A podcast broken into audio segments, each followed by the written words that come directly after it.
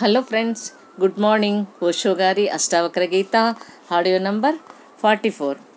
నిన్నటి రోజున మనం సాక్షితత్వం జాగృతి మరి సరైన స్మృతి మధ్యన ఉన్న వ్యత్యాసాన్ని కూడా దయచేసి వివరిస్తారా అని అడిగిన ప్రశ్నకు ఏ వ్యత్యాసము లేదు. ఇవన్నీ వివిధ సంప్రదాయాల చేత వినియోగించబడే పర్యాయ పదాలు అని చెప్తారు. కృష్ణమూర్తి జాగృతిని ఉపయోగిస్తాడు. బుద్ధుడు విని వినియోగించేది సరైన స్మృతి జాగరూకత. అష్టావక్రుడు ఉపనిషత్తులు గీత అంతా సాక్షితత్వాన్ని ఉపయోగిస్తారు. వ్యత్యాసం అనేది కేవలం సాంప్రదాయానికి చెందినదే. కానీ అవి అన్నీ ఒకే దిశను సూచిస్తాయి అని నిన్నటి రోజున తెలియజేశారు ఫ్రెండ్స్. మరి ఈరోజు రెండవ ప్రశ్నకు సమాధానాన్ని తెలుసుకుందాం. రెండవ ప్రశ్న ప్రియమైన ఓషో అష్టావక్రుడిపై మీ ప్రథమ ప్రసంగ తరుణంలో అనేక మంది ఎంతగానో విలపించారు. దీని భావం ఏమిటి ఆ విలపిస్తున్న వారు దుర్బల హృదయం గలవారా? లేదా అది మీ స్వరం యొక్క శక్తేనా? దయచేసి దీనిపై కొంత కాంతిని ప్రసరించండి అని అడుగుతారు. మరి దానికి సమాధానంగా ఉషో గారు ఏం చెప్తున్నారో విందాం మాస్టర్స్. ఒక విషయం నిశ్చయం. ఈ ప్రశ్న వేస్తున్నది ఓ కఠిన హృదయుడైన మనిషి. అతను కన్నీళ్ళలో కేవలం దుర్బలత్వాన్ని మాత్రమే చూస్తాడు. ప్రశ్నిస్తున్న వ్యక్తి కన్నీళ్ళు ఇంకిపోయి ఆ కళ్ళు ఒక ఎడారిలాగా బీడు పడిపోయి పడిపోయాయనేది స్పష్టం. వాటిలో పువ్వులు వికసించవు.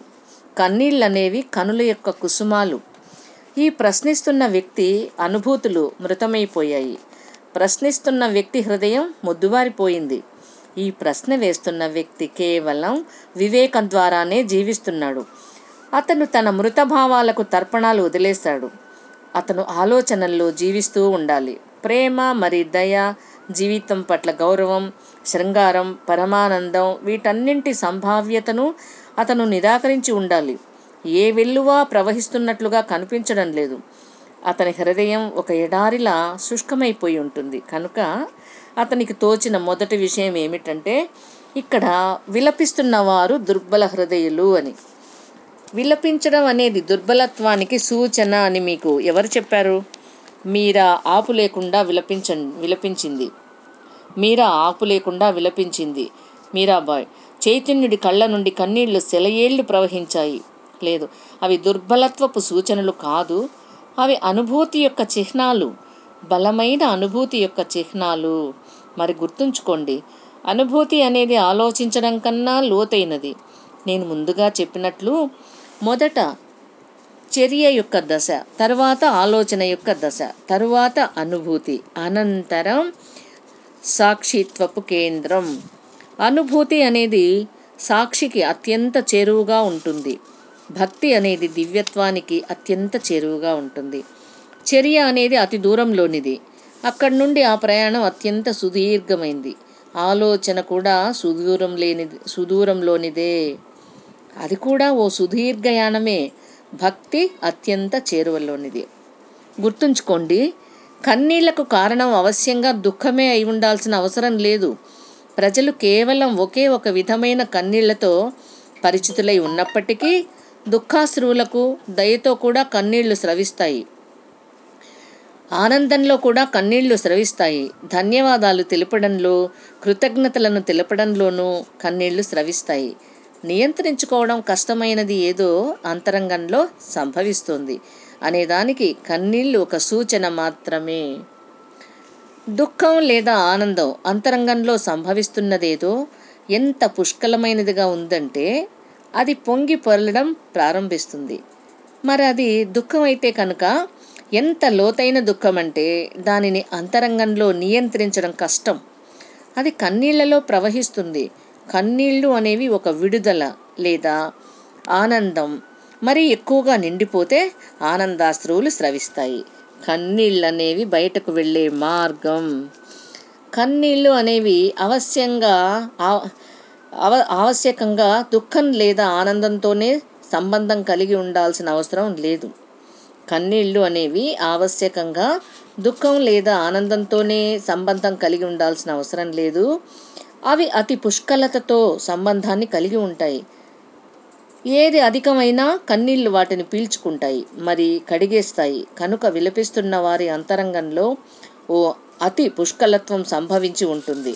వారి హృదయంలోనికి ఏదో మధుర బాధ ప్రవేశించి ఉంటుంది. అవిదితమైన దాని యొక్క గుసగుసను వాళ్ళు విని ఉంటారు. సుదూరపు అవిదితం యొక్క ఓ కిరణం హృదయాన్ని స్పృశించి ఉంటుంది. వాళ్ళ అంధ వాళ్ళు అంధకారంలోనికి వాళ్ళ అంధకారంలోనికి ఏదో దిగి వచ్చి ఉంటుంది. ఏదో బాణం వాళ్ళ హృదయాన్ని వేదన మరి బ్రహ్మానందాలతో నింపి ఉంటుంది. వాళ్ళు తమ కన్నీళ్ళను ఆపుకోలేకపోయారు.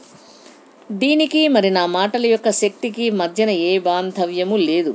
ఎందుకంటే నువ్వు కూడా వింటున్నావు. అది కేవలం నా వాక్కు యొక్క శక్తే అయితే కనుక అప్పుడు నువ్వు కూడా విలపించి ఉండేవాడివి. ప్రతి ఒక్కరూ విలపించి ఉండేవారు. లేదు అది నా హక్ నా వాక్కు కన్నా కూడా శ్రోతల యొక్క హృదయపూర్వకత్వంతో ఎక్కువ బాంధవ్యాన్ని కలిగి ఉంది. విలపించేవారు విలపించారు. మరి విలపించడం అనేది ఒక మహత్తర శక్తి. మానవాళి ఒక అత్యంత అద్వితీయమైన సామర్థ్యాన్ని కోల్పోయింది. ప్రత్యేకించి పురుషులు దాన్ని చేజార్చుకున్నారు. స్త్రీలు దానిని కొంత కాపాడుకున్నారు. స్త్రీలు భాగ్యశాలులు. మానవుల కళ్ళలోని అశ్రుగ్రంథులు పురుషుడిలో మరి స్త్రీలో ఒకే విధంగా ఉన్నాయి. ప్రకృతి అశ్రుగం అశ్రు అశ్రుగ్రంథులను సారూప్యతతో రూపొందించింది. ప్రకృతి యొక్క ఉద్దేశం స్పష్టంగానే ఉంది. ఇరువురి కళ్ళు విలపించడానికి రూపొందించబడినవే కానీ పురుషాహంకారం నెమ్మది నెమ్మదిగా ప్రతి దాన్ని నియంత్రించింది. విలపించడం అనేది స్త్రీత్వ సంబంధమైనది అని పురుషులు క్రమక్రమంగా అనుకోవడం ప్రారంభించారు. కేవలం స్త్రీలే విలపిస్తారు. దీని వలన పురుషులు ఎంతో కోల్పోయారు. వాళ్ళు భక్తిని కోల్పోయారు. వాళ్ళ అనుభూతిని కోల్పోయారు. వాళ్ళు ఆనందాన్ని కోల్పోయారు. వాళ్ళ కృతజ్ఞతను కోల్పోయారు. దీని వలన వాళ్ళు వేదన యొక్క మహత్వాన్ని కోల్పోయారు. ఎందుకంటే వేదన సైతం దోషరహితం చేస్తుంది పరిశుద్ధం చేస్తుంది. ఇందువలననే పురుషుల యొక్క జీవితాల్లో ఒక పెను వైపరీత్యం చోటు చేసుకుంటుంది. ప్రపంచవ్యాప్తంగా ఉన్మాదులయ్యే పురుషుల సంఖ్య స్త్రీల సంఖ్యకు రెట్టింపు ఉంటుందని తెలుసుకొని మీరు ఆశ్చర్యపోతారు. మరి యుద్ధాలు నిలిపివేయబడితే కనుక ఈ సంఖ్య ఎంతో పెరిగిపోతుంది. ఎందుకంటే పురుషులు తమ ఉన్మాదాన్ని యుద్ధంలో విడుదల చేస్తారు. దానిని హెచ్చు పరిణామంలో విడుదల చేస్తారు. వంద సంవత్సరాల పాటు యుద్ధాలు పూర్తిగా నిలిపివేయక నిలిపివేయబడితే గనక మొత్తం పురుషులలో తొంభై శాతం మంది ఉన్మాదులైపోతారని భయపడడం జరుగుతోంది. ఇక పురుషులు స్త్రీల కంటే అధికంగా ఆత్మహత్యలు చేసుకుంటారు. రెట్టింపు సంఖ్యలో సామాన్య విశ్వాసం మరో విధంగా ఉంటుంది. ఎక్కువ మంది స్త్రీలు ఆత్మహత్య చేసుకుంటారని మీరు అనుకుంటారు. వాళ్ళు దాని గురించి మాట్లాడతారు కానీ వాళ్ళు దాన్ని చేసుకోరు.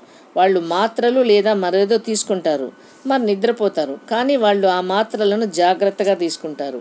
కనుక ఆత్మహత్య ప్రయత్నాలు ప్రయత్నాలను స్త్రీలు అధికంగా చేస్తారు కానీ సఫలీకృతులు కారు.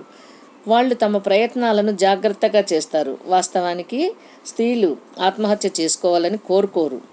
ఆత్మహత్య అనేది వారి ఫిర్యాదును వ్యక్తీ వ్యక్తీకరించే ఓ విధానం మాత్రమే ఈ జీవితం జీవించదగినది కాదని ఒక మెరుగైన జీవనశైలి అవసరమని వారు చెప్తారు చెప్తున్నారు. ఆత్మహత్య చేసుకుంటున్న ఓ స్త్రీ మీకు చెప్తున్నది ఏంటంటే మీరు ఎంత శిలాహృదయులైపోయారంటే ఆమె తనను తాను చంపుకోవడానికి సిద్ధపడితే తప్ప మీరు ఆమె పట్ల ఏ శ్రద్ధను చూపడం లేదు. ఆమె కేవలం మీ శ్రద్ధను ఆకర్షిస్తుంది. ఇది అత్యంత అనుచితమైనది. మీ శ్రద్ధను ఆకర్షించేందుకు మరణించడాన్ని ఓ సాధనంగా ఆమె వినియోగించాల్సి రావడం. పురుషుడు నిశ్చయంగానే ఆ సాధారణ కఠినత్వంతో ఉన్నాడు. ఒక శిలలాగా తయారయ్యాడు. అసాధారణ కఠినత్వంతో ఉన్నాడు. ఒక శిలలాగా తయారయ్యాడు. స్త్రీలు మరణించాలని అనుకోరు. వాళ్ళు జీవించాలని కోరుకుంటారు. జీవన పథంలో మరీ అతిగా సమస్యలు వచ్చినప్పుడు వినేవారెవ్వరూ లేరు. శ్రద్ధను చూపేవారెవరూ లేరు. మీరు శ్రద్ధ చూపేలా చేయడానికి వాళ్ళు ఆత్మహత్యను ఒక మార్గంగా ఉపయోగిస్తారు. కానీ పురుషులు ఆత్మహత్య చేసుకున్నప్పుడు వాళ్ళు సఫలమవుతారు. పురుషులు ఉన్మాదంలో ఆత్మహత్య చేసుకుంటారు. ఎక్కువ మంది పురుషులు మానసికంగా అస్వస్థులు. ఎందుకు?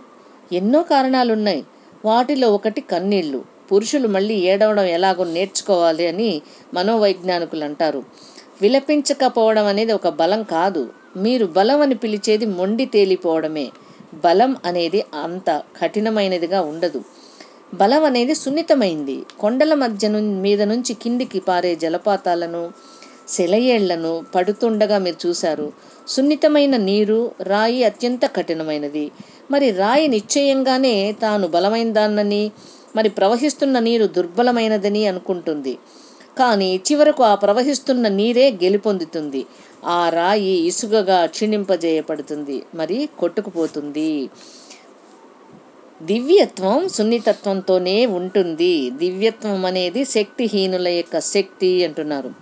దివ్యత్వం సున్నితత్వంలోనే ఉంటుంది. దివ్యత్వం అనేది శక్తిహీనుల యొక్క శక్తి అంటు అంటూ ఒక పువ్వు వికసించింది మరి దాని సమీపంలో ఒక రాయి ఉంది. అవశ్యంగానే ఆ రాయి బలమైందిగా పువ్వు బలహీనమైందిగా కనిపిస్తుంది. కానీ పువ్వు యొక్క శక్తిని మీరు ఎప్పుడైనా చూసారా జీవం యొక్క శక్తిని. ఒక రాయికి ఎవరు మోకరిల్లుతారు? దివ్యత్వం యొక్క చరణాల వద్ద సమర్పించడానికి మీరు ఓ రాయిని తీసుకెళ్ళరు. రాయి ఎంతో బలమైంది కనుక మీరు దాన్ని మీ ప్రేయసికి ఇవ్వాలని మీరు అనుకుంటారా? లేదు అది మీరు చెయ్యరు. మీరు పువ్వులను ఇస్తారు. ఒక పువ్వుకు బలం ఉంటుంది. ఒక పువ్వుకు మహనీయత ఉంటుంది. సౌకుమార్యమే దాని బలం. దాని బలహీనత కూడా దాని బలమే. అది ఉదయం ఇచ్చుకుంటుంది మరి సాయంత్రానికల్లా అది ముడుచుకుపోతుంది. ఇదే దాని బలం. కానీ అది పుష్పిస్తుంది. ఒక రాయి ఎన్నటికీ పుష్పించదు. అది కేవలం ఉంది. ఒక రాయి మృతమైంది. ఒక పువ్వు సజీవమైంది. మరి అది మరణిస్తుంది. ఎందుకంటే అది జీవించింది. ఒక రాయి ఎన్నడూ మరణించదు. ఎందుకంటే అది ఇప్పటికే మరణించింది కనుక అంటూ ఇవాళ తెలియజేశారు. ఫ్రెండ్స్ తిరిగి రేపటి రోజున మరికొన్ని విషయాలను తెలుసుకుందాం. ఓకే? ఎప్పట్లాగే ధ్యానం స్వాధ్యాయం సజ్జన సాంగత్యాదులతో మన జీవితాలను చరితార్థం చేసుకుందాం masters. Thank you thank you thank you.